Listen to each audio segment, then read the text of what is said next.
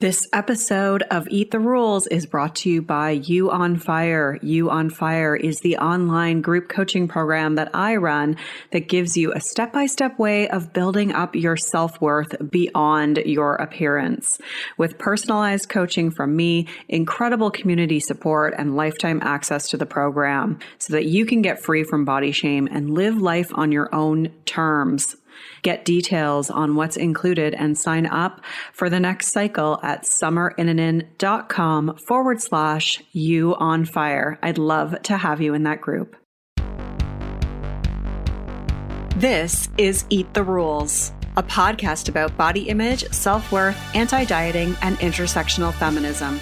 I am your host, Summer Innanen, a professionally trained coach specializing in body image, self worth, and confidence, and the best selling author of Body Image Remix.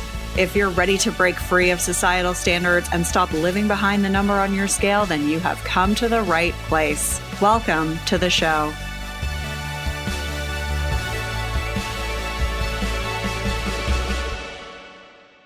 This is episode 213, and I'm back with another segment of the body image series. In this episode, I'm going into a bit of a rant about the mainstream messages around loving your body and body positivity, and then a deep dive into what we might really want and mean when we talk about loving our body. You can find all the links and resources mentioned at summerinnanen.com forward slash 213. First, I want to give a shout out to NM7301 who left this awesome review. I recently discovered your podcast and have not been able to stop listening. I can hardly wait to go back and listen to all your previous episodes. I appreciate your sense of humor and I find myself laughing out loud frequently. Thank you for the important work you are doing to break the chains of diet culture that binds so many of us. Thank you so much. I'm so glad you appreciate my sense of humor. That means a lot to me because I think I'm kind of funny. So that's great to be validated. If you haven't already done so, you can leave a review by going to iTunes, search for Eat the Rules, then click ratings and reviews and click to leave a review. You can also help me out by subscribing to the show via whatever platform you use to listen to this show. And if you haven't already done so, grab the free 10 day body confidence makeover at summerinnanen.com forward slash freebies with 10 steps to take right now to feel better in your body. If you don't know how to spell my name, that's okay. You can go to thebodyimagecoach.com and that will redirect you to my page where you can find everything that I talk about here. It's the new year. It's 2022. How's everybody feeling? What are your feelings on this? I'm so curious. I'm recording this in December of 2021. So who knows what's happened in these three weeks that are going to happen between now and 2022. I'm a little scared of what might happen, but you know what? We take it one day at a time and we hope that things get better. That's at least how I'm approaching it. I hope you're feeling okay about this new year. I hope you are. Last year was weird. It was a weird roller coaster for me. So I'm hoping for some more stable, boring life this year. That would be great. Just boring everyday life. I would be okay with that. that would be good. I wanted to record this episode because the topic of loving your body and body positivity, you know, it's something that's come up recently. It's come up in two forms. One is I've been working with this woman on my business and she, her specialty is in linguistics. And her and I have conversations around, okay, like what are people, you know, what are people searching for? Like, what do people want if they wanted to work with me? because the work I do is, is very niche, you know, like people don't even know that, you know, body image coaching is a thing. Like when I meet a stranger and they're like, what do you do for a living? And I tell them, they're always like, oh, wow. Well, that's cool. I'm like, that's really important work. But like, you know, I don't think most people know that that there's someone out there that does this, that there's people out there that do this. So it's like, what are they searching for? You know, what are they looking for? And like, what words resonate with them? Because as Kelly Diels says, you know, we're kind of like changing the culture. We're creating new language for the culture. And it's like, how do you articulate that? And so when I think about it, I think a lot of people kind of the gateway, like the door they open into this is like the message of loving your body or the message of body positivity. I think that's kind of like a little bit of an entry point into this world. And it's just interesting to me because then I talk to clients and I ask them, you know, what do you think of the words like love your body or what do you think of body positivity? And they think like, oh, it's great, but like it's not for me. Like it's, there's no way I could feel that way. And it kind of just makes me feel like I should love my body and I don't. So then I just feel worse. So it's like, how do you, you know, like what language do you use? And then how do you make that like mainstream language? So I love the term body neutrality, and that's going to be the next episode. But it's like, how do you make that mainstream? right? Like it's just this interesting thing. It's, I like to say it's always fun to be in this space, but it's not because it's like, it's a challenge. It's a challenge because I'm like, there's millions of people who need me in their life. And how, how do they find me? like, how do I get them to find me? But anyways, that's besides the point. This is not a business podcast. This is a podcast about body image. And so what I wanted to talk about was just like the rabbit hole I kind of went down when I started to think about this stuff and a little bit of a rant on like the mainstream messages of loving your body and body positivity. And I want to talk about why that pressure kind of results in you double downing on shame and some of the issues with the messages around loving your body and body positivity. And then I want to talk about what we might really mean when we say we want to love our body. And this is kind of like a really juicy conversation that I'm excited to have with myself. and hopefully you nod your head or give me some feedback because I'm so curious to know. So, first, I'm going to talk about why these messages are still way better. the messages of body positivity and love your body, while I'm like, we can do better. I still think it's way better. You know, it's way better than like the the Kate Moss messages of the 90s. Like, please, anything is better than that. So I'll take it. Like, I'll take that message. It's great. Like the people who are out there touting that stuff, like get on you. I'm not, I'm not judging you. Like maybe the stuff doesn't resonate with me, but I'm not judging. It's still way better. So what happened was I decided to go down the rabbit hole of looking up the hashtags body positivity and love your body. And it was really interesting to do that because what I found was a lot of half naked women kind of in these sexy poses, a lot of promotion of weight loss. There was some talk of, you know, like embracing cellulite or rolls, a lot of kind of like before and after pictures, again, promoting weight loss. And so that was a little alarming because I actually thought I was going to see more like people embracing like rolls and cellulite. But what I found was so much weight loss stuff because obviously it's just been co opted. And I mean, that's no surprise. I, I knew that was happening, but the extent of which on social media, I didn't really realize. And so if you're newer to this world, like if you're like, oh, body positivity, what's that? I'm going to go look it up. It essentially looks eerily similar to people upholding beauty standards and promoting weight loss. And that's very problematic in my mind because that's like essentially the antithesis of that message, right? And then there's a lot of talk about, you know, like loving aspects of yourself. Like, you know, I love, I love my stomach or I love my cellulite. And I think that that's where kind of there's a bit of an issue with how that makes people feel. And I'd be curious to know just you as a person listening to this, like, how does that make you feel? Like if you see or hear someone say like, I love my stomach or I love my cellulite, how does that make you feel? So some of the feedback that I've heard is that it makes people feel like the expectation is impossible. So it makes them feel like there's this expectation to love their body, like that they need to love this thing that they hate that brings them so much shame. And it feels so out of reach that it's impossible. And then they feel bad for feeling that way because they say, quote, I should love my body and I don't. And so I beat myself up about that. And so that I think is where the message starts to fall apart. Oh, there, I mean, it falls apart in the social justice realm too. I, will touch on that a bit, but that is problematic, right? Because it ends, we end up then like double downing on shame. And I don't want to say the message is problematic. So can I just like, can we just erase that? Cause that's not really, that's like very binary in my mind. I don't think that that's the case. I, again, I still think it's better than the norm. What I think is it lacks a bit of nuance. Let's put it that way. It kind of creates this another unrealistic expectation. It's like, okay, you know, we have to look a certain way. We have to behave a certain way. Our house has to be a certain way and we should love ourselves. it's like, well, God damn it. As my friend said to me once, you've just added another thing to my growing list of insecurities and inadequacies. so, like, we don't want that, right?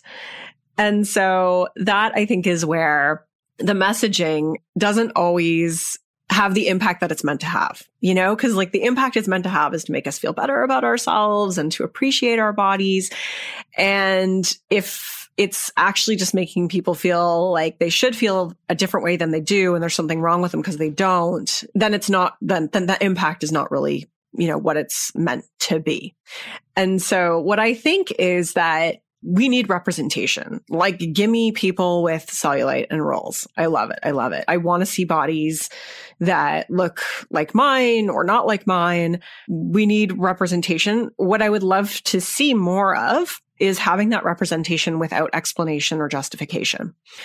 So, an example of that would be the TV show Shrill, where there's just people with different identities, various intersections, living their lives. And the focal point of the plot line isn't their body, although part of it is because it's based on Lindy West's story. But I would say that so much more of it is about the relationships and like stuff like that. And so, like, I love to see representation. I would love to see more representation. And I think that that's like wholly important. And I think that we don't always, we just don't have to always explain it or justify it, you know? At least that's my personal opinion. Some of the better hashtags, if you're wondering what to follow instead, I would say the hashtags of body acceptance, fat positive, fat acceptance, fat liberation, body neutrality. Those hashtags are better. If you search those ones, you're going to find stuff that is really speaking one to the social justice piece of it that really um, doesn't promote weight loss. I mean, maybe there's some outliers there, but just from a general kind of scroll, I didn't see anything hugely problematic in the way that it wasn't promoting weight loss. And so, yeah, like I think that we got to let go of this expectation that we need to love our body. We don't need to do that. We don't need to like, you don't need to love a part of your body that you've hated. Because I think what we are kind of saying, and I'm going to talk about this a little more in a bit, is that we're trying to make it about our desirability. It's like, let's make these things desirable and let's make like let's make this like attractive. Then we're kind of feeding into the same system that's created these problems in the first place. Like we don't have to be pretty to have our value lie in who we are. And prettiness is not your power. That's something i've said before. One of the quotes from an old blog post of mine is I want you to not care about your body so you can do beautiful things. Like notice the beauty in the world, admire the inner beauty of others, and create beauty with your words, creativity, and acts of kindness. That is what I want to see more of. So just like people doing those things with representation in all kinds of bodies. Like, wouldn't that be cool? Gosh, how much better would we all feel if we just saw people kicking ass at life in all different kinds of bodies? And then the problem with body positivity is like, I mean, at its core, body positivity is a social justice movement that's really working towards eradicating body based oppressions in an effort to treat all bodies equitably. It's a movement. It's about like, can we get greater representation? Can we get, you know, medical care that's not biased? Can we work towards eliminating weight stigma systemically? You know, like all that stuff. That's really what it's about. But as it's seen on TV and social media, it's just like it gets watered down to like, we got to embrace our bodies and we got to love our body. And so the, the whole like message is like literally down the shitter for, for to be like really blunt. You know, it keeps the folk and now the episode's explicit. there you go. My editor's like, okay, explicit. All right. So it keeps the focus on the body and the appearance versus something like body neutrality, which takes the focus away from the expectation that you, you know, need to find yourself desirable or, or like love your body. And again, I think body positivity is still better than status quo. And there's nuance in the way that each person presents it. So I don't think there's any like, this person's bad or this person's good or whatever. But I think that I would love to just again see, like, just see bodies without explanation. That's the bottom line. That's what I want to see. So now let's get to the juicy part of this. I want to break down the message of loving your body. This is where like I would love to have a group of people in a room and have this conversation. And maybe I'll try and orchestrate that at some point. But what you can do is you can just message me. Let me know. I'm so curious. But so again, like one of the pieces of feedback I've heard from past clients is that they weren't really enticed by the prospect of body neutrality. Like it didn't seem that exciting. it's like they want more. They want more than that, which makes sense. So my question to you is, what do you think of when I say love your body or imagine loving your body? What do you think of when I say that? This could go a thousand different ways. So I'm going to go one way with it and maybe it's totally different than where you're going with it. And that's totally okay. But perhaps you feel like it would mean feeling really good, right? Like that dopamine rush we get whenever something exciting happens. It's almost like if you've ever lost weight before and everyone complimented you, like that's sort of the essence of it, right? If you think about loving your body, it's like, oh, like, you know, it's almost like that feeling that you get when you lose weight and everyone compliments you that's where I'm going with this. Maybe you went on a different trajectory when I asked the question of what he, what it what comes to you when I say imagine loving your body. But I think that's kind of like, you know, the, again, mainstream message of it. And it's totally normal to want to crave good feelings. Like it's normal to want that dopamine hit. And unfortunately in our culture, those good feelings are really reliant on external things. You know, they've been conflated with thinness or being attractive or achievement or control or pride. It's all very ego driven. And I feel like because of that, in some cases, we can't imagine feeling worthy or like feeling good about who we are without those external cues to make us feel good without loving our body. Because if we're like, well, if I don't have these external cues, like I'm not going to feel that good. But once we get to the end of this, I hope you feel differently. Because the problem is, and this shouldn't be new to you if you've listened to anything I've said, is that when we hinge our worth on these external things, it never actually makes us feel good enough. It's like just, it's just like these little dopamine hits. It's like, it's like the slot machine. like it's like winning at the slot machine and then you keep playing, you keep playing and then you're winning at the slot machine.